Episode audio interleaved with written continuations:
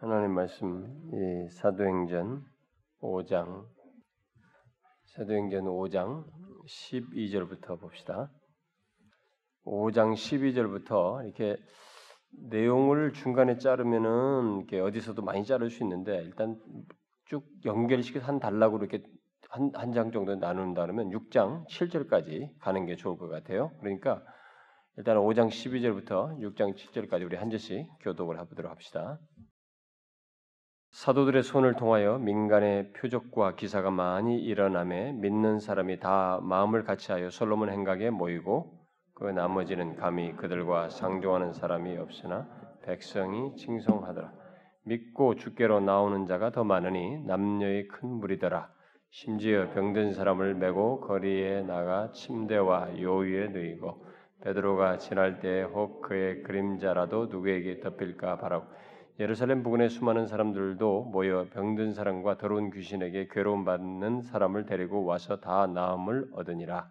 대지상과 그와 함께 있는 사람 즉 사두개인의 당파 마음의 시기가 가득하여 일어나서 사도들을 잡아다가 옥에 가두었더니 주의 사자가 밤에 옥문을 열고 끌어내어 이르 가서 성전에 서서 이 생명의 말씀을 다 백성에게 말하라 하매 그들이 듣고 성전에 들어가서 대지장과 그와 함께 있는 사람들이 와서 공회와 이스라엘 족속의 원로들을 다 모으고 사람을 옥에 보내어 사도들을 잡아오라 부하들이 가서 옥에서 사도들을 보지 못하고 돌아와 이르되 우리가 보니 옥은 든든하게 잠기고 지키는 사람들이 문에 서 있으되 문을 열고 본즉 그 안에 있는 한 사람도 없더이다.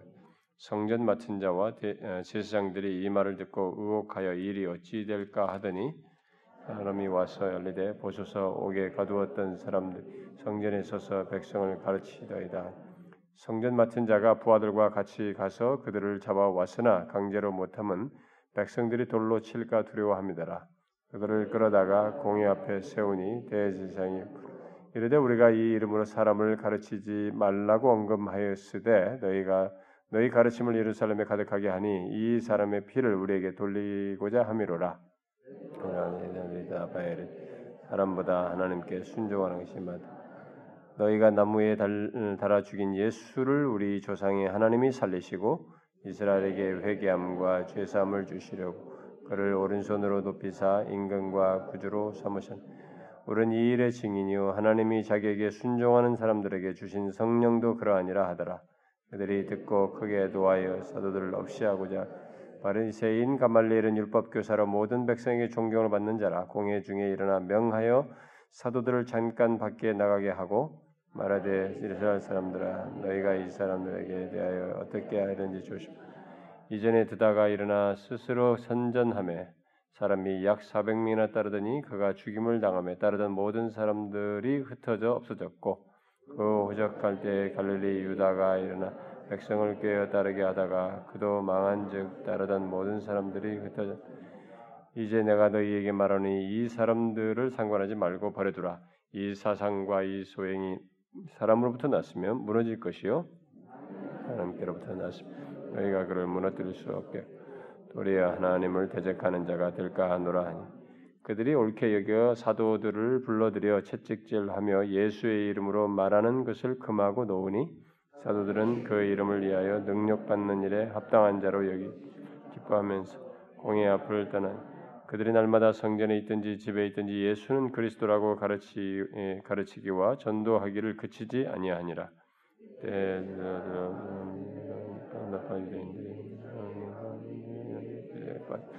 이브리 바 사람을 열두 사도가 모든 제자를 불러 이르되 우리가 하나님의 말씀을 제쳐 놓고 접대를 일삼는 것이 마땅하지 아니하니. 너희들아 성령과 즉 칭찬받는 사람 일곱을 택하라. 우리가 이 일을 그들에게 우리는 오로지 기도하는 일과 말씀 사에게 힘쓰리라 하니 우리가 이 말을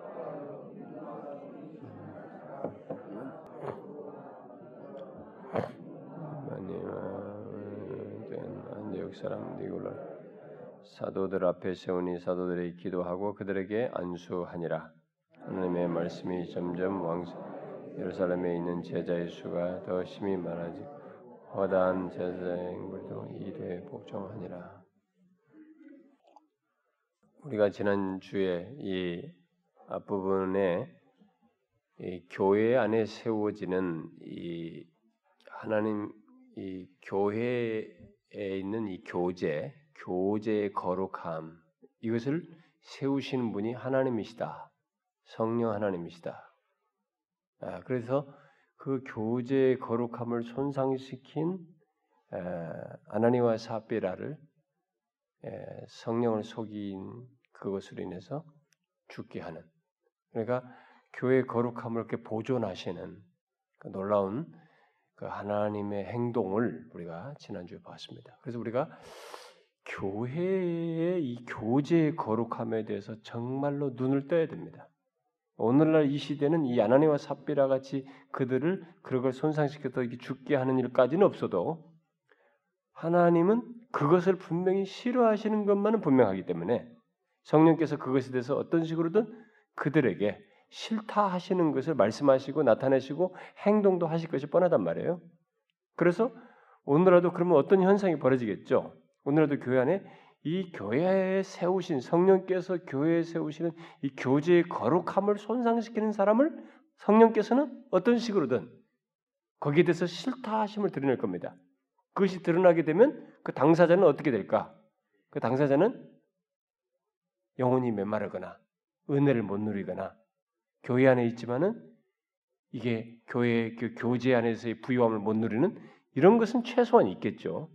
음, 그런 것을 우리가 지난주 내용에서 좀 염두에 둬야 하고 그 문맥 속에서 어, 이 내용도 좀 연결시켜서 어, 볼 필요가 있습니다. 그래서 그 아나니와 사피라의 그, 그, 그 차원에서 이제 성령께서 어, 두 부부, 이 부부를 죽게 하시는 일로 인해서 그 5장 11절에 보니까 온 교회와 이 일을 듣는 사람들이 다 크게 두려워했습니다. 와, 이게 어찌 된 거냐? 어? 이게, 단순히 거짓말했다고 죽, 죽느냐? 우리가 맨날 거짓말하고 사는 사람들인데 우리가 다들 거짓말에 익숙한 사람들인데 어떻게 그렇다고 죽느냐 이게 이 초대교회에 있는 이것에 대해서 그걸 알게 된 것이죠. 그 안에서 운행하시고 주도하시는 성령의 역사에 이런 행동으로 인해서 죽어, 죽게 됐다. 듣는 사람들이 다 크게 두려워했다는 것입니다. 자, 이제 아, 그걸 염두에 두고 이 예루살렘 교회가 지금 예루살렘에 많은 신자들이 이제 이렇게 성령께서 세우시는 이 거룩한 교제 가운데 이게 교회를 어, 세워 나가고 있었고 그 가운데서 이제 사람들이 여기 속한 사람들이 매일매일 이 공동체에 어, 계속 더해지는 그래서 그들이 막 자꾸 늘어나는 이런 어, 장면을 이제 이전에서도 계속되고 있지만 지금도 계속되고 이제 막 뒤로 계속됩니다. 심이 많아지고 막 이랬다고 하는데 계속 늘어나게 되는 상황입니다. 이런 이것은 한편으로는 어, 사도들이 예, 여기 지금 12절에서 말한 것처럼 사도들의 손을 통해서 민간의 표적과 기사를 많이 일어나는 것. 그래서 성령으로 말미암은 예수 그리스도의 능력이 나타나서 이병 어, 고치는 역사가 많이 나타났기 때문에 예, 그런 것도 있습니다. 많이 일어나면 이제 믿는 사람이 다 아, 일어났다. 이것이 하나의 그 계기가 되기도 하고 그런데 그것뿐만 아니라 동시에 뭐가 있어요. 이렇게 한편으로는 이런 병 고치는 역사가 일어나 많이 일어났기 때문에 사람들이 계속 들어오는 그들이 이제 이 눈을 뜨게 되고 이제 관심을 갖게 되고 들어오게 되는 일도 있겠지만 사실 동시에 뭐가 있습니까? 일어나면 믿는 사람이 다 마음을 같이하여 솔로몬 행각에 모였다. 그러니까 사도들이 매일 솔로몬의 행각에서 사람들에게 가르치는 어? 전하는 이 복음을 들었기 때문에 더해진 것이죠. 음? 그러니까 기적만을 행했다고 해서 사람이 신자가 되는 건 아닙니다. 그렇다고 해서 그들이 뭔가를 표적으로 행했다, 뭐 병자를 고쳤다고 해서 그것만으로 제대로 된 신앙을 갖게 되지는 않아요. 이것은 어디까지나 어떤 것을 확증, 믿는 바를 확증하는 도구이고 계기가 되고 주님께로 향하게 되는 자극과 계기가 될 수는 있지 몰라도 신앙을 궁극적으로 갖는 것은 복음을 들어야 한단 말입니다. 여기서 지금 솔로몬과 모인 것은 다 복음을 거기서 계속 이 안전병이 일으킨 다음에도 거기서 전했잖아요. 바로 복음을 전했기 때문이라고 볼 수 있습니다. 그런데 그러나 사람들은 이 병 고치는 역사만 보고 공동체에 들어올 수가 없어서 이 상황 자체가 여기서 왜 그래요? 이미 11절에서 우리가 보았다시피 아나니아 삽비락이 내린 하나님의 심판을 보고 들었거든요. 그러니까 그런 것만 보고 무조건 공동체에 들어갈 수가 없는 예, 그런 분위기였습니다. 그러나 이제 그런 예, 과정 속에서도 이 공동체의 교제가 그리스도의 몸인 이 교회 안에서의 이 공동체에 갖는 이 공동체의 교제가 아, 거룩한 것이라는 것을 이들은 이제 알게 됐죠. 그것을 알고 이게 피부적으로 느낄 수 있는 어, 그런 어, 상황이었습니다. 그래서 성도들은 그런 모습 속에서 뭐예요? 13절에 보니까 백성이 칭송하더라 이렇게 말하고 있어요. 백성이 칭송하더라. 사람들이 이제 어, 칭송하더라. 그런데 여기 보니까 분명히 앞에서 믿는 사람이 다 마음을 같이하여 솔로몬 행각에 모여서 그들은 복음을 듣고 어? 여기서 이 거룩한 교제를 하고 있단 말이에요. 성령이 세우신. 그런데 그 나머지는 감히 그들과 상종하는 사람이 없었다. 이렇게 말하고 있습니다. 없으나 백성이 칭송하더라. 지금 뭐예요? 이게 지금 그들 상종하는 사람이 없었다는 것은 뭡니까 이들이 이 공동체가 여기 초대교회 공동체가 가지고 있는 이 교제의 거룩함을 이들이 굉장히 조심스럽게 생각했다는 거죠. 어? 조심했다는 것입니다. 그걸 시사해 주는 것입니다. 그래서 그런 가운데서 믿는 자와 상종하지 않는 자가 이렇게 드러나는 이런 장면을 보게 됩니다. 어쨌든 그럼에도 믿고 죽게 나오는 자들이 더 많으니 남녀의 큰 무리더라. 뭐 앞에는 뭐 5천 명이 됐더라, 더 많아졌다더라, 이제 큰 무리였더라. 이게 자꾸 어, 이런 반응들이 있는 것을 이제 보게 됩니다. 그런데 그때 사도들이 이제 병 고치는 이 역사 가운데 병을 고치는 역사 가운데 어떤 자, 재밌는 예와 얘기가 15절에 이어져서 나옵니다. 심지어 병든 사람을 메고 거리에 나가서 이렇게 침대 같은 요 위에 딱 누워가지고 쫙 데려와서 미리 베드로가 지날 때 혹 그의 그림자라도 덮일까 아, 바라고 이게 놓는 이런 일까지 벌어졌습니다. 그러니까 얼마나 이 초대교회 사도들을 통해서 사도들의 손을 통해서 민간의 표적과 기사가 있는 이것이 얼마나 이들에게 확고하고 강력했고 또 그랬는지 이렇게까지 하고자 했습니다. 우리가 예수님이 병 고치니까 예수님이 옷자락이라도 만지려고 했던 이런 장면도 있었습니다. 근데 이때는 지금 이 어, 베드로의 그림자라도 덮이기를 원했던 이런 장면이 있었습니다. 그러고 나서 보니까 바라고 예루살렘 부근에 수많은 사람들도 모여서 병든 사람과 더러운 귀신들이 괴로움을 받는 사람 데리고 와가지고 다 나음을 얻었다 이렇게 기록하고 있는데 자, 일단 여기서 이 지금 15절 같은 이런 현상은 어, 결국 뭐예요? 이 15절과 그다음에 16절에서 이렇게 병 고쳐서 다 낫게 됐다는 이런 현상은 일단 우리가 먼저 생각할 수 있는 건 뭐예요? 예수님께서 세상을 떠나셨음에도 불구하고 성령으로 인해서 지금 뭐예요? 사람들의 삶을 회복시키는 지금 이 병자 귀신 들린 사람들 막 이런 병들 이런 데는 온전치 못했는데 이들이 이게 삶이 회복되어지는 은혜의 권능을 경험하게 된 거죠. 그것이 행사되고 어, 그것을 나타내고 있는 것을 보게 됩니다. 그러니까 분명히 예수님은 여기서 좀 떠나셨어요. 이들은 이미 십자가에 달려 죽은 사람으로 다 알고 있어요. 예루살렘 사람들은. 그런데 지금 여기서 벌어지는 장면은 그랬음에도 불구하고 예수의 이름으로 은혜의 권능이 드러나고 있어요. 그래서 결국 이런 삶을 회복시키시는 은혜의 권능을 행하시고 계시다고 할 만한 이런 장면이 상황들이 여기서 나타나고 있습니다.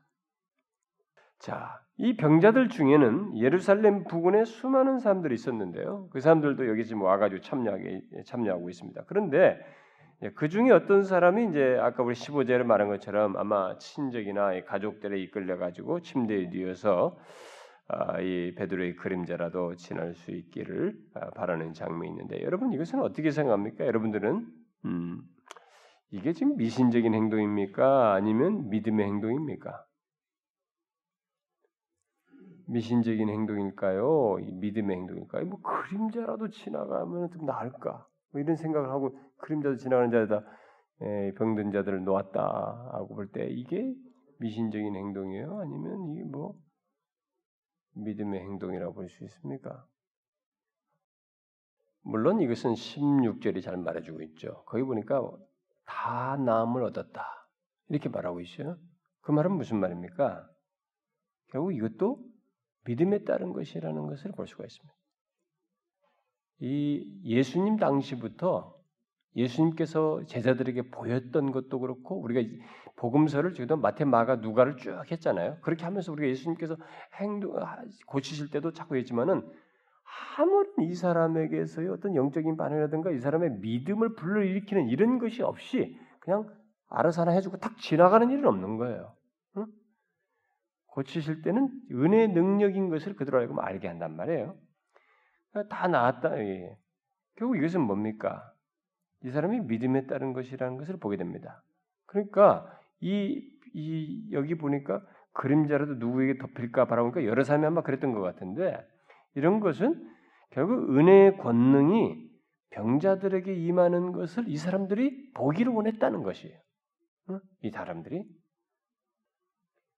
그런 그래서 이제 예수님 당시에 뭐 지붕을 뚫고 이렇게 데려와서도 이렇게 해서 친구들이 어떤 믿음을 가지고 예수님께서 가면은 고침이 있다라는 믿음을 가지고 왔던 것처럼 이들도 지금 어떤 권능이 은혜의 권능이 이 자기들에게도 이게 미칠 수 있을 거예요. 그것을 보기를 원하는 음? 결국 그리스도의 은혜의 능력이 자신들에게 이게 나타나 나타나기를 바라는 네, 그런 마음에서 놨다고 볼 수 있겠죠. 그러니까 믿음이 온 것이라고 말할 수 있습니다. 어쨌든 이것을 통해서 이 고침 받은 사람들이 있어요. 근데 우리는 여기서 예루살렘 부근에 수많은 사람들도 또 병든 사람과 더러운 귀신들이 괴로움받는 사람 데리고 와서 다 나음 얻었다. 여기서 이렇게 다 나음 얻었을 때 이 다에 해당하는 이 사람들은 그냥 뭐 무슨 뭡니까 덤으로 이게 지나가다 이게 아무것도 없는데 얻어진 그런 사람들이 아니죠. 이런 것들은 여기서 기술은 이렇게 되고 있지만 예수님께서 이미 일부러 여리고를 지나서 사개오를 만나서 사개오를 구원하시고 하시는 것처럼 음? 잃어버린 자를 찾아서 구원하시는 그 우리는 우연한 것처럼 같은 절대 우연한이 아닌 나사로가 죽는데도 일부러 시간을 지체하면서 가면서 그 일을 이루시면서 가시는 것과 같이 이런 것들은 다 뭡니까? 하나님께서 결국 자기 언약을 따라서 자기가 세우신 그 언약을 따라서 자기 백성들의 삶을 온전케 하기 위해서 하시는 행동이기 때문에 지금 이들은 하나님께서 뜻하신 사람들이에요. 어? 언약 가운데 두고 그들을 회복시키고 온전케 하고자 하는 그런 사람들을 그렇게 하신 것이라고 말할 수 있는 것입니다. 물론 하나님의 이런 의도 속에는 그냥 단순하게 고치는 자체가 목적이 아니고 예수 그리스도의 은혜를 믿는 믿음 안에서 당사자들이 예수 그리스도의 은혜를 믿는 믿음을 갖는 가운데서 이런 걸 고치시는 것을 우리가 당연히 어, 생각을 해야 됩니다. 그래서 지금도 하나님의 은혜의 언약 안에서 삶이 온전해지는 일이 있게 됩니다. 어떻게? 예수 그리스도를 믿음으로써. 오늘날은 사람들이 이 부분을 그대로 연결시켜서 병을 고치고 귀신 들린 자가 낫고 요것만 자꾸 생각하는데 요곳은 결국 은혜 언약 안에서 저들의 자기 백성들의 삶을 다시 온전케 한다는 의미가 있기 때문에 그래서 질병을 고치고 기적이라는 것에 강조점이 있는 게 아니고 사실 이것을 행하지만 지금 이 예수님께서도 말했고 이 사도를 통해서 이루실 것을 말하는데 그게 다 자기 언약을 따라서 그들의 삶을 온전케 하는 것이기 때문에 지금도 이와 같은 일은 예수 그리스도를 믿는 자에게 일어나는 것입니다.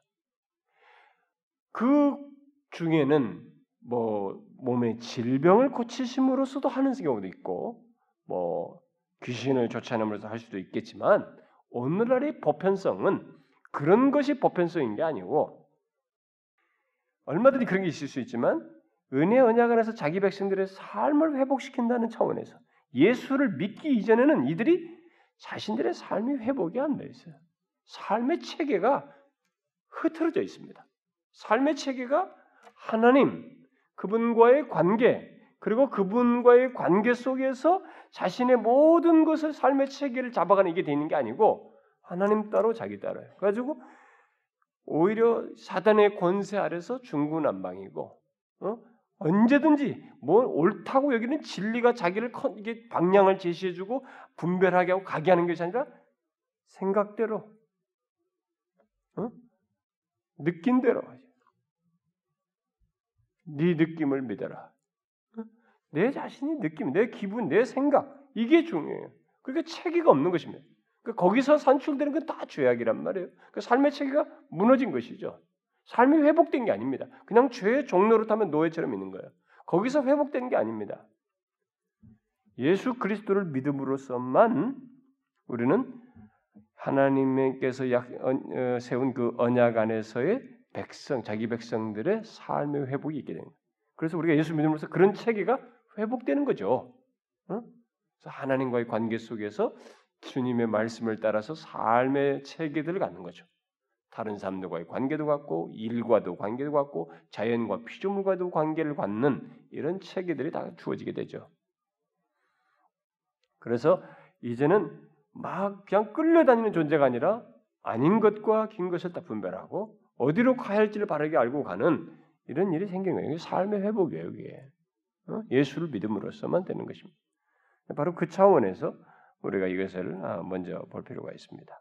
자, 뒤에 이제 17절부터 어, 25절까지 내용에서 여기에 이제 어, 이들에 대한 이 대립된 장면을 어, 그들을 대항하는 장면이 나오죠. 사내들인 공회가 여기 이제 대제사장과 그와 함께 있는 사람 즉 사두개인 당파라 사두개파 사람들인데 왜 특별히 대제사장과 사두개파 사람들이 더 난리치면 사두개파 당파가 다 마음의 시기야 여기 바리새인들은 여기 특별히 언급이 안 되고 사두개파 당파가 마음의 시기에 가득해가지고 이들로 인해서 막 일어나가지고 사도들을 잡아다가 오게 가두었느냐? 왜 그랬을까요? 대제사장, 대제사장과 왜 사두개파 사람들이 더, 더 이렇게 난리를 치고 말이죠. 이들에 대해서 더 분노하면서 이랬을까요? 왜 사두개파가 더 특별히 나서서 이들을 못 잡아서 안달입니까? 그래서 잡아가지고 음? 이걸 알면은 지금 우리가 흐름을 잘 이해했고 제가 설명을 한 셈인데 왜 그래요? 뭐라고 했어요? 부활. 사두개파 사람은 부활을 안 믿는 건데 지금. 사두개파는 바리새파하고 싸우고 이 부활 때문에 맨날 싸우는 사람들이에요. 부활을 안 믿는 사람들인데 지금 이 얘기거리가 뭐예요? 죽은 예수가 살아나서 지금 모든 일을 하고 있다 이거거든요. 그러니까 이게 못 견디는 거예요, 이 사람들이. 응? 자기들의 교리에 확신을 가지고 뭐 바리새파도 못 봐주어서 맨날 다투는 이 사람들인데 아니 죽었던 예수가 살아가지고 지금 그 예수의 이름으로 고치고 지금 난리는단 말이야. 가지고 온통 이 도시가 예수 얘기로 지금 가득 차이가 지금 못 견디는 거예요. 잡아라 이거죠. 잡아 가둔 것입니다. 참 예수께서 예수님이 죽음으로 모든 게 끝난 줄 알았는데 죽은 자가 살아나서 이렇게 더 활기치고 있으니 이들로서는 도저히 용납할 수가 없어서 이제 적개심을 드러내는데 여기서 그래서 노골적으로 그냥 툭 가둬버리잖아요. 이 이제 적개심을 노골적으로 이렇게 여기서 행하게 되는데 이제 이것이 이제 앞으로 더, 더 이제 뭐 노골화되죠. 핍박을 가하고 다양하게 핍박을 가하고 이렇게 되죠. 근데 어쨌든 이들의 이 잡아놓는 그 의도는 뭐겠어요? 이들이 무력을 써서라도 이 예루살렘에 세운 예수의 이름을 중심으로 해서 세워진 이 공동체를 막아버리겠다. 어? 뭐 이걸 끝내버리 저지시키겠다. 그, 그 예수의 증거를 다 막아버리겠다고 하는 이런 의도죠. 그러나 그러나 어떻게 돼요? 복음은 막아칠 수 있는 것이 아닙니다. 복음은 무력으로 막아지는 것이 아니에요. 응? 그것을 지금 바로 그 장면에 바로 바로 이어서 보여주는 19절에 바로 보여주는 거예요. 주의 사자가 밤에 옥문을 열고 끌어내요 이런데 여기는 옥문을 열고 끌어냈다 했죠. 근데 나중에 23절에 가니까 어? 문을 열고 본즉 그 안에 한 사람도 없다 없답시다. 여기 보니까 이 옥은 든든하게 잠기고 이렇게 말해. 어? 성령께서 천사를 통해서 이렇게 그냥 문을 열어 나오게 하는 이런 일을 한 겁니다. 그러나 이 여기는 그대로 다 닫혀 있는 이런 장면이었어요. 근데 어쨌든 선사가 주의 사자가 와서 옥문에서 끌어냈다는 것은 뭐예요 지금? 복음은 막아질 수 있는 게 아니라는 것입니다. 어? 아무도 모르게 지금 밤에 끌어낸 것인데 바로 그 사실을 증명해 주는 것입니다. 그래서 천사가 바로 말하잖아요. 그래 끌어내면서 뭘 얘기? 가서 성전에 서서 이 생명의 말씀, 이 생명의 말씀, 천사가 말하잖아요. 지금 너희들이 전하는 말씀이 생명의 말씀입니다. 생명의 말씀을 다 백성에게 말하라. 이렇게 말한 것입니다. 그러니까 예수 그리스도로 말미암은 하나님과의 교제. 그러니까 죄인을 하나님과 교제하게 하는 이 생명의 복음. 음? 죽어야 하는 멸망받게 되신 죄인을 생명을 얻게 하는 이 복음. 이 복음을 전하라라는 것이죠. 사도들은 그 말에 순종했죠. 그래서 다음 날 밤에 끌어냈으니 다음 날 아침에 새벽이라고 해요. 여기는 지금 새벽에 이게 일찍 한 겁니다. 성전에 들어가서 계속 전한 것이죠. 이런 천사의 도움은 우리가 오해하면 안 됩니다. 이렇게 천사가 감옥에서 탁 도와준 거 이걸 보고 이걸 보고 아 내가 조금만 그 어려움이 있으면 천사가 나타나서 바로 좀 도와주시고 바로 바로 고난을 해결해주고 빨리빨리 감옥에 있으면 나도 한번 쫙뭐 저기 누구죠 지난번에 무슨 형제 있었잖아. 윈 형제. 윈 형제도 뭐 감옥에서 뭐 그렇게 나왔다. 뭐 막 이렇게 하고 그랬었는데 야, 우리도 뭐 그런 거 안 일어나나? 그걸 일반화할 수 없습니다. 여기서 지금 이 내용에서 강조하는 게 있습니다. 천사가 지금 강조하는 게 있어요. 문맥에서 초대교회 흐름에서 강조하는 게 있기 때문에 그걸 놓치지 말아야 됩니다. 이 천사가 이렇게 문을 열어서 나가게 하는 이 도움을 준 것은 사도들을 위해서라기보다는 어? 사도들을 그냥 거기서 구출해내는 것 자체를 위해서가 아니에요. 어? 그것은 어떤 목적을 위해서 구출해내는 일이 있을 수 있어도 구출해내는 것 자체가 아니에요. 사도도 자, 사도들 자체를 위해서라기보다는 뭐예요? 뭡니까 이거? 복음은 제 제지받을 수 없고 막힐 수 없으며 이렇게 막아질 수 없다라는 것을 드러내기 위함이에요. 그걸 처음부터 이렇게 처음에 드러내 줄 것입니다. 그러면 이렇게 했으면 사도들 자체만을 위해서 천사가 되면 뒤에 가서 순교하지 말았어야죠. 응? 순교가 없어야 되잖아. 그 초기에 지금 뭘 얘기합니까? 지금 목적 자체는 복음은 막아질 수 없다는 거예요. 그걸 선 사가 증, 증거해 주는 거예요, 지금. 그걸 알게 해 주는 거죠. 응? 그러니까 우리가 이런 부분에 대해서 오해하면 안 됩니다. 우리들 자꾸 뭘 간구하고 그럴 때 어떤 것들의 성경의 어떤 장면을 일반화시켜서 막 그것 아니면 아닙니다. 그것이 있어야만 하나님이 날 향해서 뭘 하신 것입니다라고 이렇게 어, 말을 하는 것은 그건 우리가 잘못된 태도입니다. 우리가 알다시피 어, 이 뒤로 수많은 성도들이 핍박을 받고 어, 복음을 전하다가 순교를 당하기도 했습니다. 네, 그런 사실은 복음의 권능은 오히려 순교까지 하면서도 이 복음의 권능은 막아질 수 없다라는 것, 또 그 어떤 방해도 어, 이것을 막을 수가 없다. 복음인 막을 수가 없다. 막아서는 안 된다라는 것을 말해주는 것이죠. 그런데 만일 이렇게 복음 막아질 수 없다라고 하는 것을 말하기 위해서 사도들을 그 꺼내면서 이렇게 해주셨는데 만일 우리들이 오늘날 이 시대에 우리들이 복음을 전하지 않음으로써 스스로 복음을 막는다면 어떻게 될까요? 이건 이렇게 하면서까지 복음을 막아줄 수 없다. 막아서는 안 된다. 그것은 방해받을 수 없다라는 것을 드러내시고 증거해 줬는데 이제는 우리가 스스로 복음을 전할 수도 있는데 복음을 전하지 않음으로써 스스로 막는다. 이러면 또 골치 아파요. 이것은. 어? 이건 우리가 스스로를 죽이는 것입니다. 그러니까 그런 것을 우리가 연이, 연결시켜서 생각을 해야 될 것입니다. 어쨌든 천사를 통해서 하나님께서 사도들을 예, 구원하신 것은 그것 자체를 위함이 아니고 복음의 권능에 방해받아서는 안, 되는, 안 되었기 때문에 예, 그 차원에서 구원해 주신 거죠. 지금도 하나님께서는 이 성령의 역사를 통해서 예, 길을 여십니다. 복음을 위해서. 복음이 막아질 수 없다는 것을 드러내시기 위해서 여시고 사람들의 마음을 사로잡으시고 그리스도를 영접하도록 역사하시는 일을 하고 있습니다. 지금도 아무리 뭐 여기는 철통 강국 어쩌 이 세상에서 폐쇄된 나라 중에 가장 폐쇄된 나라가 북한이에요. 북한 보세요. 안 되지 않습니까? 거기도. 거기도 크리스천들이 지금도 뭐 그냥 그 우리 지하 선교 그 사람들이 대충 파악한 것이 50만 명쯤 된다니까 그래도 있는 거예요, 여러분. 음? 안 되는 것입니다. 복음은 막아줄 수가 없어요, 그런 것을. 그래서는 안 된다는 것입니다. 지금도 성령께서는 그 일을 하고 계시는 것입니다.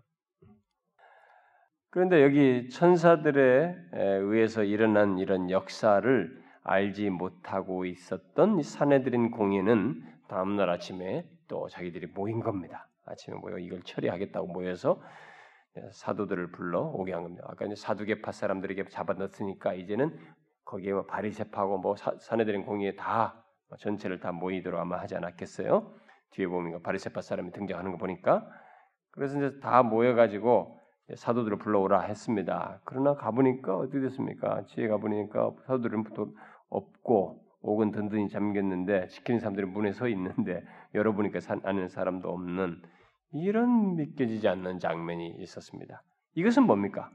다시 한번 하나님의 기적의 권능을 이 사내들인 공예가 직면, 대면한 것입니다. 성전 미문에서 나면서부터 안진뱅했던 사람을 자기들도 다 아는 사람인데 그 사람이 나와가지고 자기들 옆에 선 걸 봤습니다. 거기서 자신들은 또 한 번 이 하나님의 기적을 통해서 아, 이 예수가 부활하신 예수다. 이분이 사셨다. 그분의 이름으로 나왔다는 것 때문에 다시 한번 예수 그리스도께 굴복할 수 있는 기회가 왔었어요. 근데 거절했습니다. 근데 여기 또, 또다시 장면에 목격했어요. 이 상황을 통해서 결국 하나님의 기적의 권능을 대면하게 되는 상황이 벌어졌습니다. 근데 어떻게 됐어요? 이들의 마음은 여전히 굳어졌습니다. 제가 얘기했죠.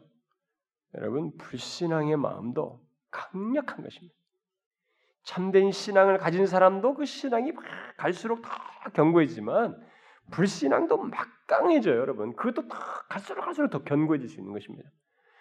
예수를 전혀 모르는 사람들의 불신앙 상태와 교회라는 것을 외면적으로 안고 뭐 기독교에 대한 껍데기를 알고 뭔가 편견을 갖고 부정적인 생각을 가지고 기독교 자체에 대해서 불신앙을 가진 사람은 또 달라요. 이들은 더 견고한 불신앙을 갖는 것입니다.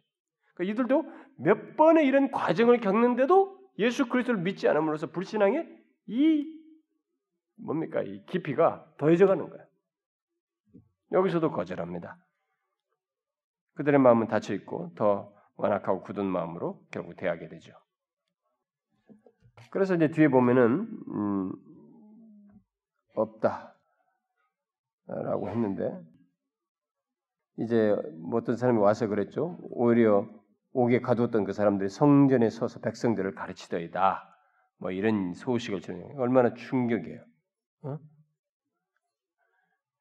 예, 그러나 이들은 어쨌든 무시했습니다. 그 다음에 이제 뒤에 26절부터 39절까지 어, 내용을 보게 되면 이제 여기서 어, 재미난 장면을 보게 됩니다. 일단 먼저 이 성전 맡은 자가 성전 맡은 자는 성전이 맡는 여기서의 이제 총 호위 예, 호위관 대표죠. 음, 성전 맡은 자가 부하들과 함께 가서 이들을 잡아오게 되죠. 근데 여기서 어, 강제로 못했다는 거예요. 무력으로 못했다는 거예요. 왜? 백성들이 돌로 칠까봐 두려워서. 왜 이런 걸 두려워합니까? 왜 백성들이 돌로 칠 걸 두려워합니까? 그 정도로 사람들이 그리스도의 공동체를 이제 높이 평가하고 있었던 것입니다. 인정하고 있었던 거예요. 응? 이런 현상이 벌써 벌어졌던 것입니다. 그래서 온 예루살렘이 예수 그리스도로 말미암은 이 공동체의 새로 세워진 공동체의 역사를 알고 있었고 사람들의 관심사였고 그 가운데서 마음이 이렇게 다 열리고 있었습니다. 그렇기 때문에 이게 어떻게 할 수가 없는 상황이 있었죠. 그리고 이런 것은 하나님의 지금 섭리예요. 이렇게 함으로써 예루살렘으로부터 시작해서 유대와 사마리 땅까지 가야만 했기 때문에 이런 하나님의 섭리 속에 사람들이 이렇게 반응이 아, 마음에 그들의 마음에 이렇게 이미 열리도록 역사하시는 일이 아, 있게 되었던 것입니다. 자, 어제도 이제 붙잡혀 왔어요. 공회 앞에 섰습니다. 공회 앞에 선 이 제자들을 향해서 대제사장이 아, 이제 거기 묻죠. 음, 뭐라고 해요? 물어서 우리가 이 이름으로 예수의 이름으로 사람을 가르치지 말라고 엄금하였으되 너희가 너희 가르침을 예루살렘에 가득하게 하니 이 사람의 피를 우리에게로 돌리고자 함이로다. 그러니까 이런 것들요. 자기가 캥기는 게 있으면 캥기는 걸 결국 제일 찔리는 걸 말을 합니다. 사람들이 대체적으로 야, 이 우리에게 그 피를 돌리려고 하는 이게 이 사람들 제일 자기들이 한 거거든요. 음, 그 얘기를 했어요. 이들의 말 속에서 이제 우리가 좀 주목할 뭐냐면 너희의 가르침을 예루살렘에 가득하게 하니라는 말이에요. 너희의 가르침을 예루살렘에 가득하게 하니 이건 뭡니까? 이게 지금 너무 놀라운 현상이 벌어진 거예요. 이들의 가르침이 예루살렘에 가득해졌어요. 그러니까 이게 지금 이 사내들은 공의 사람들이 두려워하는 것입니다. 그러니까 예수는 분명히 죽은 줄 알고 있단 말이에요. 어? 자기들이 그걸 다 했어요. 막. 무덤을 봉하고 또 그 뒤에 그런 소문이 뭐 부활했다 어쨌다 할 때도 없다고 여러분 다 입을 막고 다 처리했단 말이에요. 그런데 지금 그 예수가 계속 살아 있다라고 하는 증거가 그 얘기가 지금 예루살렘에 가득한 거예요. 지금 우리가 그 사도행전을 제가 설명했잖아요. 처음부터 사도행전은 성령이 계속 역사를 일으키고 뭐 기적을 행하고 성령의 능력 역사가 다 나타나지만 결국 계속 뭘 드러내는 거예요? 예수 드러내는 겁니다.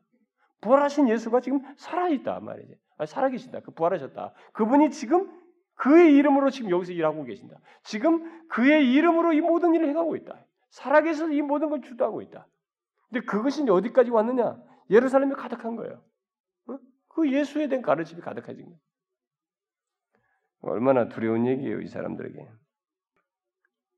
이들의 말대로 성령을 통해서 예수의 이름이 온 예루살렘에 가득하게 되었습니다.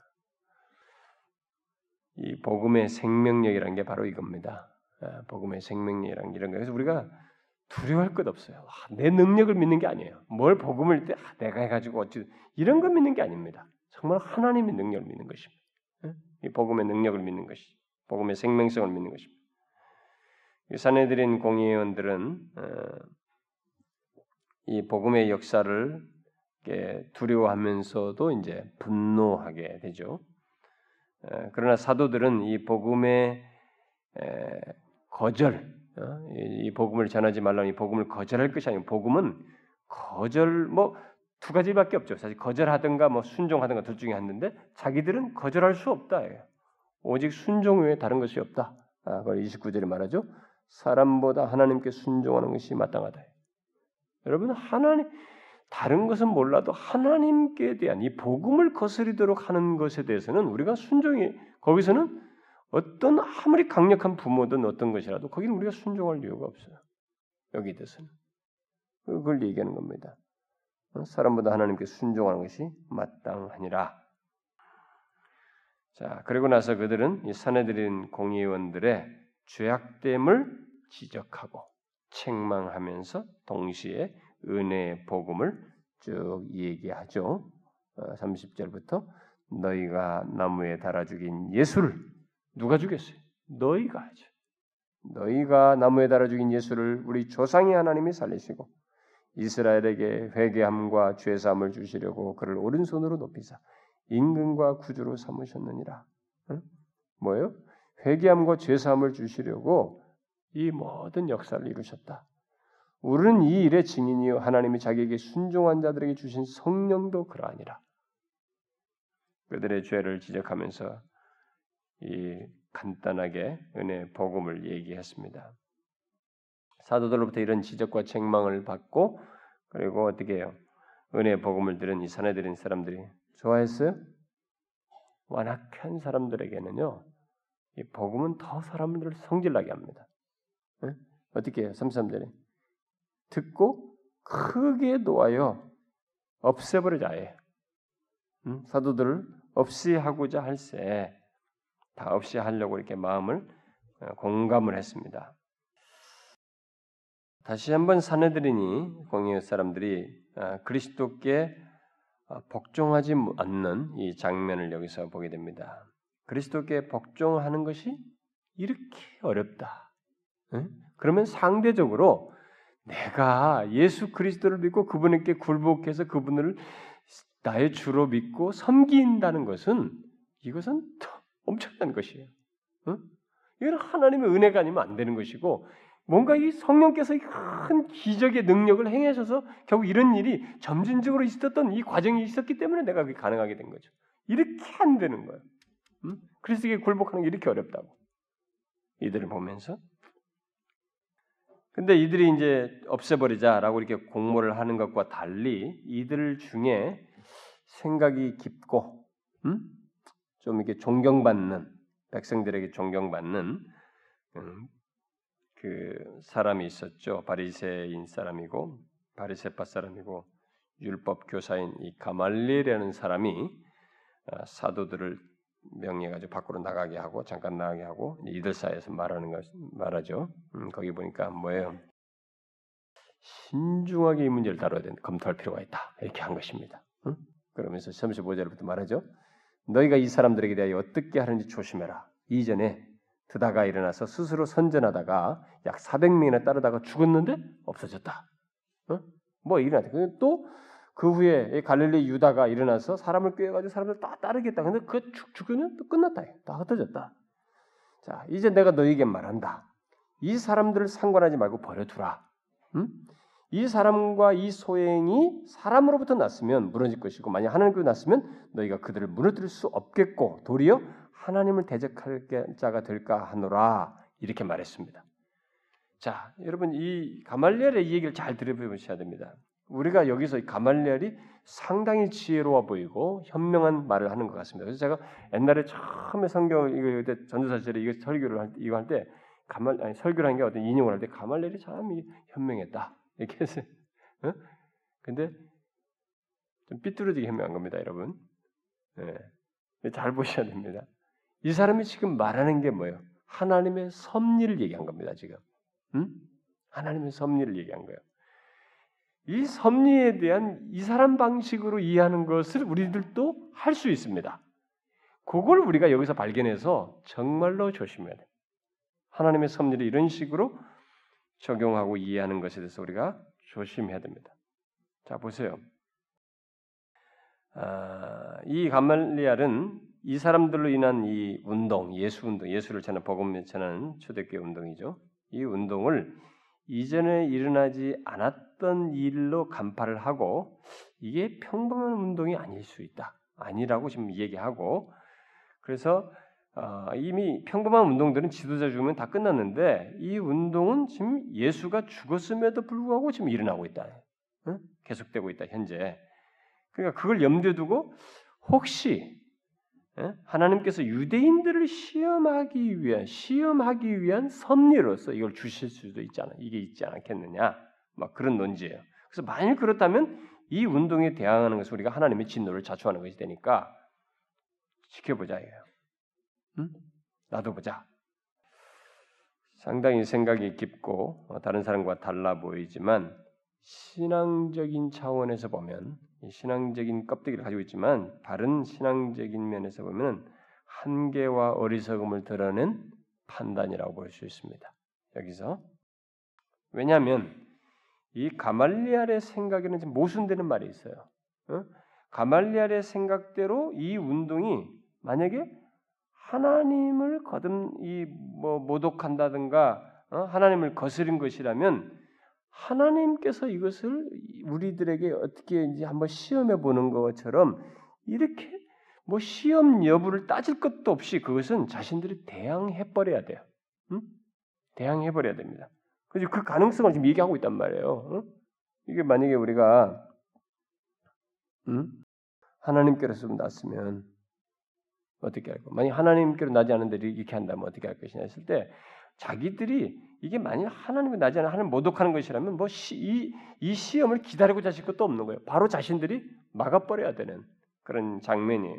이런 데서도 모순된 모습을 취하고 있고 또 가말렐은 이렇게 섭리를 말하면서 은근히 마치 하나님의 자리에서 판단하듯이 이 논리를 전개하고 있습니다. 응? 잘 보면 그래서 이 사내들인 공회가 원래 제세 대제사장들이 다 모여가지고 하기 때문에 대단히 하나님의 그 구약 성경이죠. 하나님 성경을 따라서 하나님의 뜻을 따라서 바르게 그 분별을 하고 판단을 내려야 하는 이 자리예요. 입법적인 기능도 있기 때문에 여기에 사법적인 기능도 있기 때문에 그렇게 했는데 그것까지도 지금 제대로 그 기능 중에서 제대로 못하는 그런 상황으로 만든 것입니다. 자 여기서 우리가 이제 생각해야 됩니다. 우리는 우리는 이 가말리엘처럼 태도를 취하면 안 됩니다. 우리가 아는 바로는 우리가 나이가 먹으면 이게 굉장히 현명한 것처럼 보이지만 이게 타협이고요. 어, 참 잘못된 판단이에요. 우리가 하나님의 말씀을 따라서 우리는 말씀을 따라서 옳은 것과 아닌 것, 옳은 것과 그른 것, 악한 것과 선한 것, 어? 이런 것을 하나님의 말씀을 따라서 우리는 그것을 이렇게 판단을 하고 그것을 구분하고 그 뒤에는 거기서 성경을 따라서 어? 마땅히 행해야 할 바를 우리는 결정하면 됩니다. 그렇게 하면서 행동해 나가면 돼요. 그게 이들도 취해야 할 태도예요. 응? 그러나 이 가말리엘은 이 순서를 지금 바꾸고 있습니다. 어? 순서를 바꿔가지고 어, 자신이 하나님의 어떤 그 신비스러운 섭리를 이렇게 판단을 나름대로 해놓고는 그럼으로써 인간적인 책임을 거기서 쫙 빼내버리는 것입니다. 옳고 그런 것이 나오면 거기에 따라서 행동하면 되는 거예요. 책임 있는 행동을 하면 되는 것입니다. 어? 이 순서를 이제 바꿔가지고 인간적인 책임을 저버리는 이런 태도를 취하는 것입니다. 아, 이 섭리를 이런 식으로 말을 함으로써 결국 책임을 안 지려고 하는 태도를 취한 건데요. 우리는 하나님의 판단을 이런 식으로 어, 말하거나 적용하지 말아야 됩니다. 쉽게 이런 식으로 해서는 안 됩니다. 하나님의 섭리는 하나님의 섭리를 우리가 스스로 판단하려고 하는 그런 시도를 해서도 안 됩니다. 여기서 그렇게 하려고 하는 이들에 대해서 이 사도들이 복음으로 깨버리고 있는 것입니다. 그들의 그런 식으로 하나님의 섭리를 스스로 판단하는 이런 시도를 복음으로 깨뜨리는 복음은 선명하거든요. 지금 복음은 여기서 말하는 이 복음은 선명한 것입니다. 뭐요? 인간에게 중대한 이 결정의 순간 앞에 딱 서게 하고, 음? 복음을 믿을 것이냐 말을 것이냐. 여기서 뭐 중간이 없어요. 딱 그 앞에 서게 하고, 그 다음엔 어떻게 합니까? 거기에 복종하든가 말든가요. 그러니까 이들이 지금 이렇게 모한 태도를 복음은 딱 깨버리는 거죠 지금 이런 것이 아니라는 것을 말해주는 거예요. 이들은 이런 식의 결론에 동조하지 않죠. 그 우리가 뒤에 장문 이제 뒤에 이들이 거기서 기쁘게 막 비난받 아니 책망받는 걸 더 좋아하면서 나가는 이런 장면에서 보게 됩니다만은 복음으로 그것을 깨뜨리고 있는 것입니다. 복음은 바로 그런 성격을 가지고 있습니다. 오늘은 이 세상 사람들이나 많은 사람들이 또 심지어 교회 다니는 사람들까지 복음을 이렇게 자꾸 중립적인 것으로 가변적인 것으로 우리가 이렇게 편지를 줘서 이렇게 양다리를 다 거칠 수 있는 것으로 이렇게 말하는 성향이 있는데 그는 우리가 잘못하는 거예요. 복음은 그럴 수가 없습니다. 인간에게 중대한 결정을 내려야 할 순간에 딱 서게 하고 거기에 복종을 하든지 말든지 그 하나예요. 그리고 거기에 대한 책임은 지는 것밖에 없는 것입니다. 그래서 우리가 섭리를 운운하면서 복음을 피하는 것, 이들이 섭리를 운운하면서 지금 이들을 통해서 증거되는 예수 그리스도를 피한다는 것은 이들이 지금 허무맹랑한 짓을 하고 있는 것이죠. 어?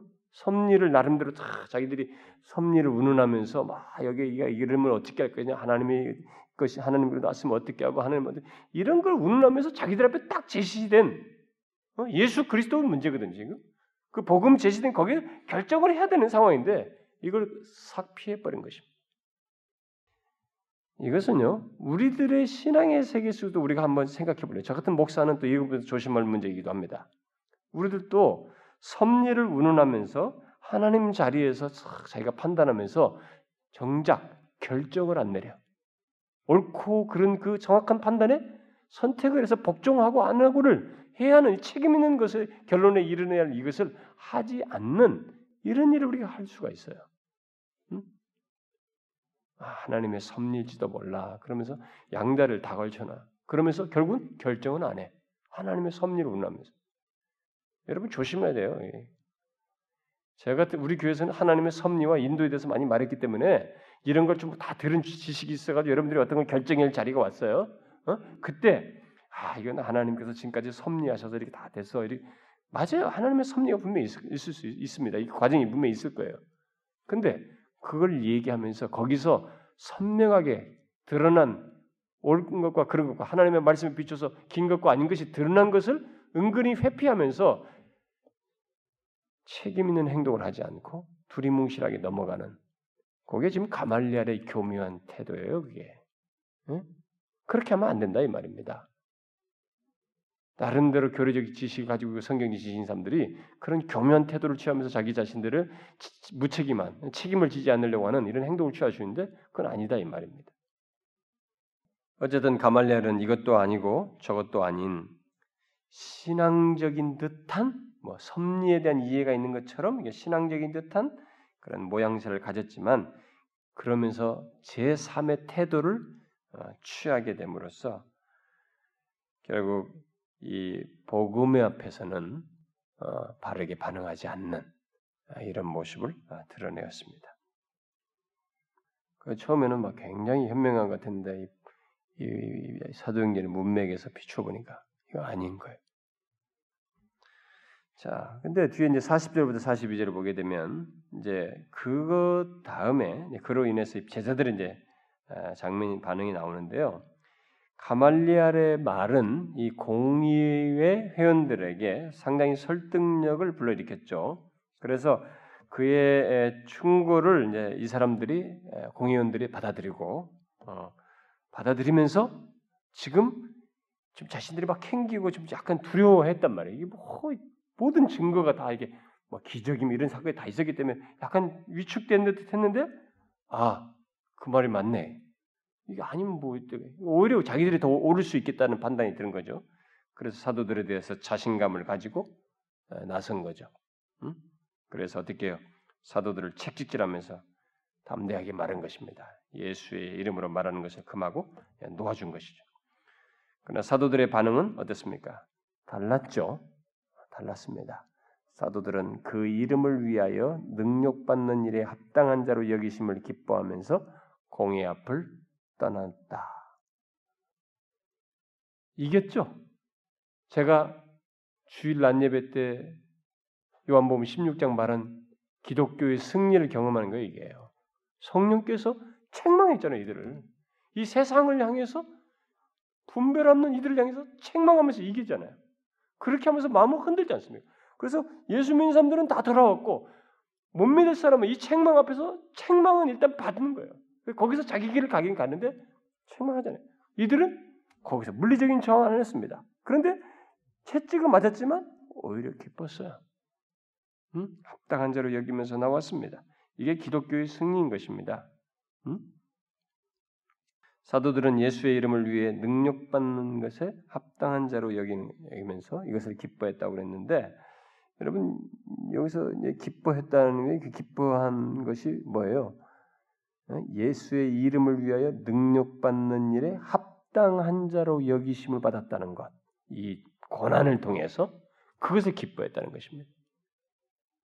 우리가 이것을 이해할 수 있어야 됩니다. 저는 신자들은 이걸 나중에 경험할 때 아마 이 말이 무슨 말인지를 자기들도 다 경험하게 깨닫게 될 거라고 저는 믿어요. 왜 기뻐요, 이게? 고난 가운데서 그리스도와 하나가 되는 것을 경험했던 것입니다. 응? 여기 그리스도 이름으로 능력받는 일 합당한 자를 여긴다는 말은 바로 그거죠. 고난을 통해서 그리스도와 하나 된다는 것을 하나 되는 것을 이들이 경험한 것이에요. 고난은요, 바로 그런 면이 있습니다. 우리가 그리스도와 하나가 되는 것이에요. 그걸 더 생생하게 경험하는 것입니다. 이 체험이 더 많아진 거죠. 고난이 많으면 많을수록. 그래서 이 때문에 기쁜 거예요. 이것 때문에. 고난을 통해서 그들은 더욱 그리스도와 가까워진 교제의 삶을 살게 된 것입니다. 그리고 그들은 어떻게 됐어요? 날마다 성전에 있든지 집에 있든지 멈출 수가 없는 거예요. 응? 예수는 그리스도라고 그 너희들이 말한 그 육신을 입었던 그 예수가 우리가 알고 있는 그가 바로 우리의 구원주이신 메시아라고 가르치고 전도하기를 그치지 않았습니다. 우리가 멈출 수 없죠. 저는 여러분들도 다 그렇다고 봐요. 여러분들 중에도 우리가 진실한 신자이고 예수 그리스도의 이 구원의 은혜를 알는 사람들이면 우리가 이거 어떻게 막을 수 있습니까? 집에 있어도 뭘 얘기라도 나는 예수를 얘기할 수밖에 없어요. 예수 그리스도를 중심한 그분이 나의 구원 주심에 대한 믿음 속에서 살아갈 수밖에 없습니다. 또 밖에서도 어디 가서 얘기해도 집에서 밖에서 간에 우리가 그걸 말하지 않을 수가 없습니다. 그칠 수가 없는 거예요, 이것이. 이들은 그렇게 했습니다. 적극적으로 전도까지 나서서 그렇게 하십니다. 자, 그런데 뭐 이제 뒤에 이제 6장 1절부터 7절은 길게 하려면 길게 할 수도 있지만 여기는 그냥 문맥 속에서 쓱 지나가도록 합시다. 제가 이 금요일 날은 뭐 상세하게 하는 시간이 아니니까 문맥 속에서 성경을 이해하는 관점과 그 메시지만 이렇게 캐치를 하니까 어, 봅시다. 자 이렇게 해서 이제 이 6장은 지금까지 이렇게 생기면서 공동체가 막 커졌단 말이에요. 굉장히 커졌어요. 응? 예, 너무 이제 커지니까 이것으로 인해서 생겨나는 문제, 공동체가 커지니까. 그래서 그것으로 인해서 사람은 이렇게 조직이 부득불하게 그런 것에 필요에 의해서 나올 수 있는데 바로 여기서도 그것을 이제 교회 안에 이런 조직 체계 이런 것들이 성경에서 이런 면에서 정당성을 갖는 거죠. 그러니까 너무 교회가 막 조직을 움직이면 그 문제가 돼요. 성령이 충만해서 역사하는 가운데서 필요에 의해서 이것을 하는 것과 아예 쫙쫙쫙 어떤 조직을 가지고 교회를 다 움직이고 그것을 믿으면 그것은 문제가 됩니다. 응? 여기서는 지금 보면은 이제 어떤 상황이 벌어졌죠. 믿는 사람들이 이제 많아져 가지고 공동체가 이제 커지게 되니까 그로 인해서 이제 구제할 사람들이 계속 많아지잖아. 구제하는 이 사역이 비중이 자꾸 커지는 것이에요. 사도들이 더 이상 이 공동체의 이런 사역에 구제 사역이 직접 관여할 수가 없어요. 감독하면서 관여할 수가 없게 되었습니다. 너무 많은 커지니까. 그러니까 여기에 이제 헬라파 유대인들이라고 하니까 이, 이 유대인들인데 이제 이 예루살렘 밖에 헬라 지역 같은 이런 데서 살, 살았던 유대인들인데 이들이 아마 여기 돌아온 것 같습니다. 이쪽에 아, 돌아온 헬라파 사람들 중에 이제 과부들이 헬라파 사람들 속한 과부들이 여기서 이걸 열심히 봉사를 하다가 이제 얼음이 생긴 거죠. 어, 그래가지고 이 구제에 너무 빠져들어간 것이. 예, 항상 그게 문제예요. 뭘 하게 되면 일을 하게 되면 막 거기에 자기가 더 처음에는 막 했는데 일이 많아지면 팍 빠지잖아요. 너무 지치잖아요. 그러면 이제 불만이 나오는 거예요. 왜 저 사람들은 안 하고 막 우리들은 이렇게 하고 뭐 이렇게 나오는 것이 왜 우리들이 막다 했는데 그래서 제가 항상 얘기합니다. 그렇게 힘들고 너무 버거우면은 빨리빨리 우리가 같이 들어가 참여하는 사람들이 있어야 되고 그래서 너무 지친 사람이 있으면 그 사람을 약간 빼줄 필요가 있어요. 그 사람은 그 자리에서 빼서 약간 거기서 그것으로 죄를 범하고 자기 자신조차도 그 섬김에서 생기는 기쁨과 유익을 못 얻는 일이 없도록 뺄 필요가 있어요. 물론 잘 감당하면서 누구든지 항상 어려움이 있고 마음에 갈등이 없을 수는 없어요. 그러니까 있으면서 잘 그것을 믿음 안에서 감내하는 사람이면 그 사람은 최상이겠습니다만은 이렇게 돼서는 안 된단 말이에요. 거기서 그거 하면서까지 남들에게 빠져 들어가지고 힘들게 하고 그거 가지고 원망하고 이렇게 되면 안 되는 것이에요. 그래서 어쨌든 그 상황이 벌어졌습니다. 아, 이제 이 일로 인해서 히브리 사람들이 원망하게 되니까 이 일을 이런 일로 인해서 필요가 생겨서 공동체 형제들 가운데 가난한 자들을 돌볼 수 있는 그런 일을 맡을 수 있는 신실한 사람들. 음? 여기 보니까 어? 믿음과 성령이 충만한 사람, 그런 칭찬받는 사람, 바로 그런 사람들을 세우기를 구했습니다. 그런 집사를. 어, 그래서 뒤에 얘기죠. 어, 내가 우리가 열두 사도가 모두 제자를 불러놓고는 우리가 하나님의 말씀을 제쳐놓고 접대한 일이 있었는 게 마땅하지 않다. 형제들아 너희 가운데서 성령과 지혜가 충만하여 칭찬받는 사람 일곱을 택하라 우리가 이 일을 그들에게 맡기리라. 교회는요 이게 이게 있어야 돼요. 어, 제가 우리 교회에서 이렇게 막 그 여러분들의 무슨 뭡니까 회갑이다, 뭐 이사했다, 제가 그러듯 신방 안 가지 않습니까? 근데 다른 교회에서 그게 익숙하신 분들은 막, 야, 우리 목사는, 와, 저, 저, 왜 이런 것도 안 하는 거, 막 이렇게 말하는 사람도 있는데, 저는 우리 개척할 때부터 처음부터 그렇게 얘기했습니다. 제가 그런 거 갈 수도 있죠. 근데 어떤 사람은 막 그거 안 오면 나는 뭐 죽을 거예요 이런 사람 내가 갑니다. 어? 나는 막 시험 들어 죽을 거예요 그러면 내가 가는데 그런 정도가 아니나는 제가 안 가요. 그 왜 그런데 내가 왜 가요? 가서 어, 뭐또 내가 꼭 가야 돼. 꼭 필요하면은 구역장도 있고 자기 구역 식구들도 있잖아. 어? 또 사역자 다른 사역자도 있어야죠. 제가 뭐 노는 것도 아니고 저는 설교 준비도 맨날 전전 긍긍하는 사람이에요. 남들처럼 뭐 이렇게 싹 빨리 준비할 수 있는 사람도 아니에요. 하여튼 아직도 멍청해요. 아직 이렇게 일일이 글자를 써. 그래서 지금 내가 간절히 바라는 것은 내 말을 받아 쓰는 컴퓨터가 나오는 거야. 많이 진보됐다고 하더군요. 음, 많이 진보됐다 그래. 요즘은 최근에 펜을 쓰면 여기다 쓰면 이 펜이 컴퓨터로 이렇게 들어가게 하는 거가 나왔다는 얘기 최근에 봤는데 그거라도 한번 해볼까 지금 생각하는데 어쨌든 내 말을 빨리 받아서 좀 시간이 좀 전력되면 좋겠다 이런 생각을 하는데 제가 일일이 아직도 글을 쓴단 말이에요 컴퓨터를 안 하고 요즘 시간이 많이 걸린대요. 아, 말씀 준비하는 저는 아직도 어렵습니다. 어려워요. 시간도 많이 요하고. 네, 그래서 전전긍긍하고 있기 때문에 목사가 말씀 주지 못하면 성도들이 다 손해예요, 진짜. 여러분들이 손해입니다. 그러니까 그걸 좀 뭐 이런 차원에서 이게 정상적이에요, 사실은. 교회는 다 할 일 있잖아요. 누가 돌발 삶이 있으면 그 구역 리더가 가서 하고, 캠트 리더가 가서 하고, 특별히 형제들이 가서 도와주고 이렇게 집사들이 가서 해주고, 어? 그렇게 하면 되잖아요. 뭐 예를 들어서 다른 사람이 가면 어? 기도하면 뭐 내가 내가 가면 기도 내 기도는 좀 더 센 겁니까? 내가 가면 좀 더 축복이 더 많아질까? 그럴 수 있을는지 모르겠습니다. 혹시나 하나님이 원하시면 그러나 하나님은 우리의 기도 자체를 들으실 거예요. 어?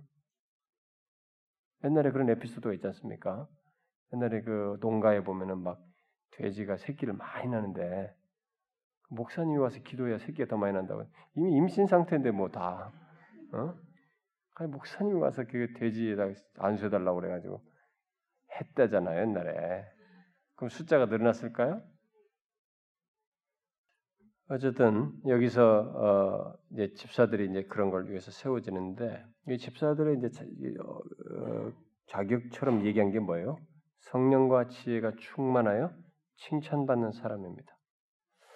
참 우리는 오늘날 우리 교회는 모르겠어요. 우리 한국 교회는 이게 일할 수 있는 동기부여를 주기 위해서 집사를 세우는 쪽으로 흘러가고 있습니다. 저는 원칙적으로 처음부터 어느 정도 자격된 사람에게 집사를 줘야 된다. 이걸 주장을 해왔어요 지금까지. 그런데 제가 호주에서 사역할 때 우리 장로님이 저한테 목사님 제가 그렇게 하는 데가 어디 있습니까? 그렇게 하지 말고 그래도 이렇게 좀 세울 할 수 있는 사람 세우자는 거예요. 내가 안 했거든요. 그때만 해도 막 일체 양보가 없었어요. 근데 우리 교회에서 수년을 지내고 나니까 성도들이 다 그래서 제가 조금 예외적으로 세워요. 그런 사람들. 어떤 사람은 아, 이 사람 한번 줘서 이렇게 세워보자. 그래서 제가 문답지도 줍니다. 우리 집사 문답지를 미리 주니까요. 한번 기회를 줘요. 일단 뭐 하고 면담을 해보려고. 어? 아직 자격은 안 되는데 그래도 혹시나 좀 가능성이 앞으로 좀 더 잘 하나님 앞에 설 수 있을까봐 주기도 해요. 그래서 면담도 해보고 그런데 근데 제가 이 얘기하지만은 여러분 집사 그건 이런 거 직분 생각 하나님이 교회를 통해서 세웁니다. 그러니까 정상적인 교회에서 세워지는 것이라면 여러분들은 막 서둘러서 받고 싶어 할 필요 없어요. 만약에 받았는데 집사를 룰루랄라로 보냈어. 어? 2010년도에 집사 받았는데 엉망인 거야. 제대로 한 게 없어. 교회 왔다 갔다 한 것도 그 집회조차도 제대로 온 적도 없어. 뭘 누굴 뭐 섬겨보질 않았어. 이러면서 그 횟수를 보냈다고 생각해 보세요. 그게 어디로 갑니까? 주께서 다 신바되는 거예요. 공력을 밝힌다고 그랬어요. 아니, 아예 안 받고 있었으면 좀 더 덜하기라도 하지. 많이 준 자에게 많이 달라고 하는 거예요. 뭔가 더 중요한 직책을 맡겼고 일을 맡겼고 재력을 주고 뭔가를 줬는데 안 하면 많이 달, 그 많이 주고 뭐 많이 달라고 하는데 못 하면 어떻게 되는 거예요? 그건 책임이 커지는 것입니다, 여러분. 그뭐 서두를 거 없어요.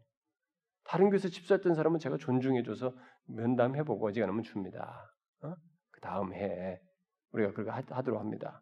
근데 그것조차도 제가 왜 면담을 합니까? 이런 걸 정말 소중히 해서 하라고, 어? 그냥 대충 하면 안 된다고 제가 그걸 말하는 것이에요. 최소한 좋아요. 그래서 우리가 뭐 설립사까지 뭐 한다면 설립사 성경 어디 있어요? 우리는 이, 이 나라가 만든 전통 속에서 우리나라 역사 속에서 만든 거지. 그러니까 우리나라 사람들이 하도 세우려고 하는 그 문화다 보니까 만들었나 봐요. 어? 외국에는 없습니다. 외국 가면 설립사람 막 우, 웃어요. 설립 사람. 그리고 이제 설립 사인데 여기서 내가 디콘이다 그러면은 막 그쪽에서 와 굉장한 줄 알아. 어? 자기들은 이제 그렇게 뭐 뽑히면서 세우는 중요한 집콘, 집사로 생각하는데 근데 뭐다 설립사들이 다 디콘이라고 하니까 한국은 뭐 다 집사냐 오면 다 그런 셈이 되는 거예요. 우리가 그래서 제가 그래서 최소한 그럼 설립사 때는 어느 정도로 자격도 있고 거기서 세운다는 의미 있지만 그러나 이제 최소한 선출직 같은 갈 때는 안수 집사나 무슨 뭘 이를 세울 때는 정말로 이런 게 있어야 돼요. 사역자는 투말할 것 없죠.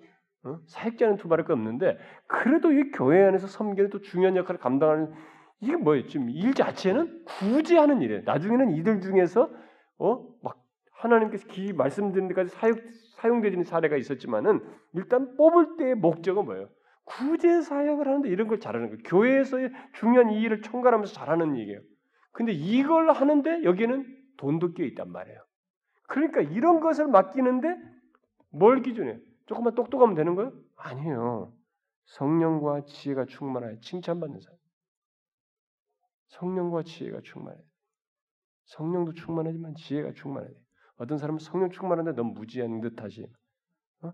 지혜 없이 말이 그렇게 구는 것처럼 그거 아니에요, 여러분. 이건 같이 있어야 돼, 같이. 게다가 칭찬받는 사람은 칭찬은요 하루 아침에 안 됩니다. 우리가 쭉 지켜보면서 나오잖아요. 우리 누구도 보면 야 정말 저 사람은 우리 교회에서 참 신실한 사람이야. 어떤 사람은 세월이 지나면서 저렇게 매 입에서 부정적인 얘기만 나오고 저렇게 어려워할까? 왜 남들을 세워주지 못하고 이렇게 자꾸 남들을 힘들게 하는 소리만 나올까? 칭찬이 안 되는 거예요, 여러분. 그러면 그런 사람들은 자격이 안 된다는 거예요, 사실. 칭찬은 이게 봐서 생겨나는 것입니다. 시간 속에서 우리가 다 알게 된 거예요.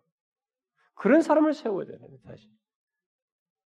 제가 우리 교회에서 지금 뭐 권사 한 사람 우리 안수집사 처음으로 뽑혔습니다만 그 사람들에게도 제가 이 부분에서도 완벽하지는 않지만 정말 이런 부분에서 어느 정도 이런 것을 가지고 주님을 섬기도록 우리 교회에서 누군가를 이제는 빨리 세워야 돼. 우리 교회가 지금 10년 됐는데 뭘 하나 못 세우는 거예요. 난좀 빨리 당회도 장로도 좀 세우고 싶은데 이게 다시 안 되는 거예요.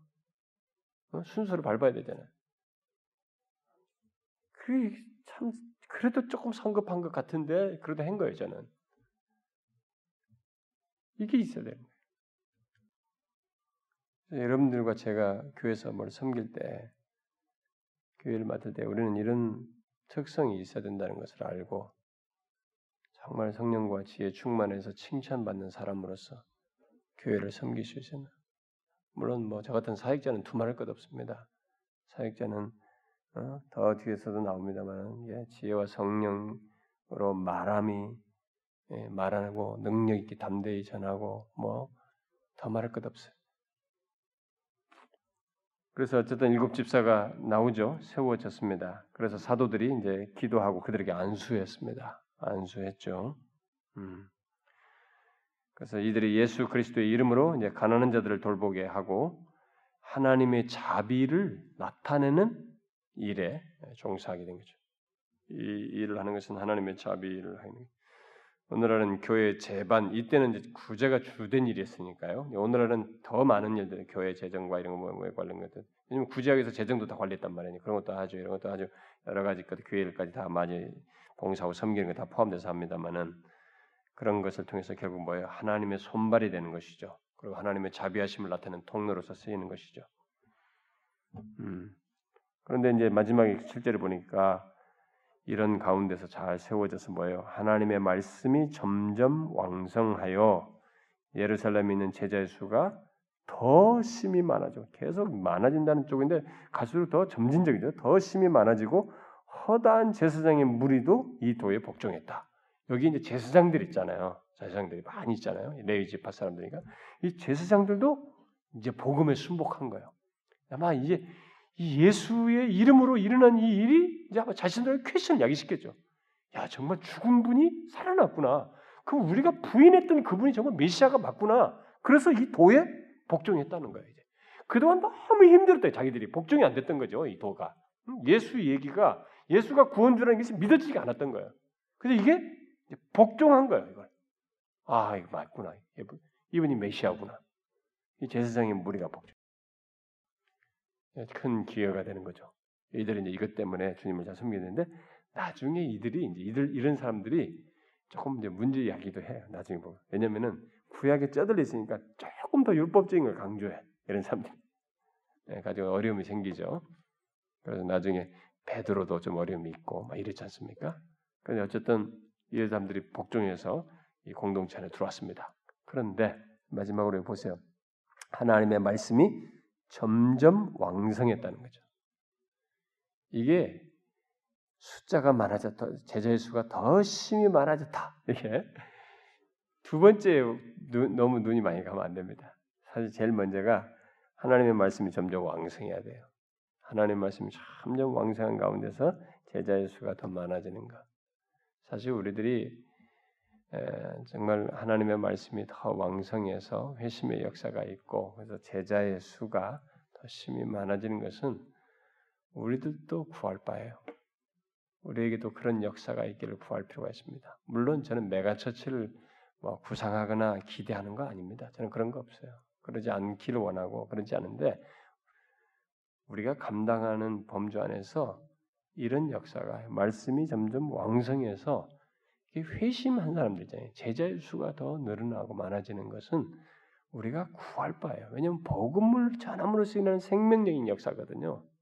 여기에 오늘날 우리 교회는 뭐 지금 리더들이 뭐 새 가족들 섬길 리더들도 모자라 가지고 지금 뭐 기존 리더들 중에서 막 더 빨리 리더를 세워 가지고 기존 반은 그 사람들에게 맡기고 기존 리더들은 새 것 반은 다 가야 할 상황일 정도로 리더 수급에 어려움이 있지만은 우리는 더 이렇게 구원의 역사가 말씀이 흥황한 가운데서 있기를 구해야 됩니다. 여러분 하나님의 말씀이 왕성한 것만큼 복된 게 없어요.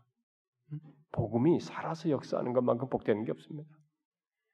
그래서 제가 어떤 사람이 아 목사님 이게 하나님 이게 너무 마음이 찔리고 힘들어요. 감동되고 너무 감동이 있고 너무 좋아요. 근데 찔리고 뭐 이게 은혜가 되고 뭐 이러네.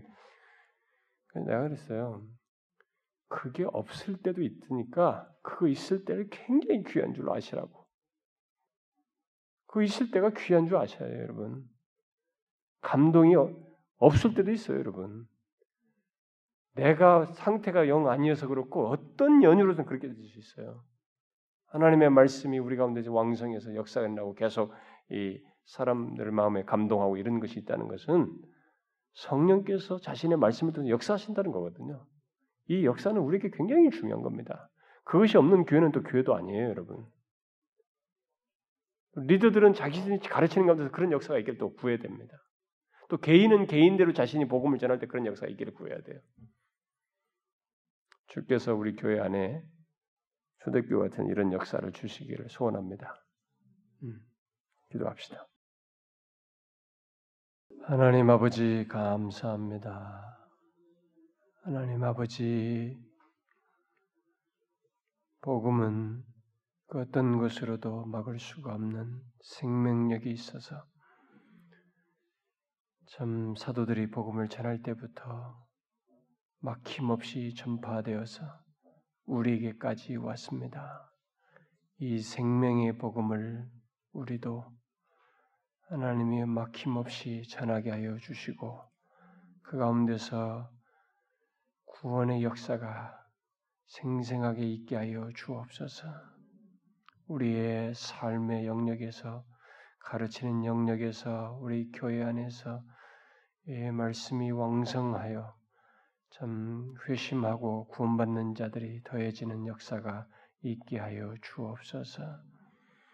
참 여기 교회의 직분자들을 세우면서 참 성령과 지혜가 충만하고 칭찬된 자들을 세웠던 것처럼 우리들의 교회 안에서 직분자로서 그런 사람들이 되게 해주시고 그런 사람으로서 또한 직분자로 세워지게 하여 주옵소서. 우리 각자가 그런 신실한 삶으로 준비되어 하나님의 귀한 일꾼으로 쓰임 받게 하여 주옵소서. 오 주님 여기 참석한 모든 지체들 저들의 간구와 형편과 처지에서 아뢰는 기도를 들어주시고 저들에게 있어야 할 것들을 하나님 살펴서 허락해 주시옵소서. 영적인 갈급함, 더 주님 앞에 가까이 나아가 은혜를 덧입고자 하는 소원들 기억하여 주시고 응답해 주시옵소서. 우리 교회에 온 모든 새 가족들에게 주님 특별히 돌보시고 은혜 주시기를 구하오며 또 금년 수련회도 하나님의 성경학교도 주님이 주도하시고 은혜 주시는 가운데 부유한 풍성한 은혜 잔치들이 되게 하여 주옵소서. 간절히 구하옵고 예수 그리스도의 이름으로 기도하옵나이다. 아멘.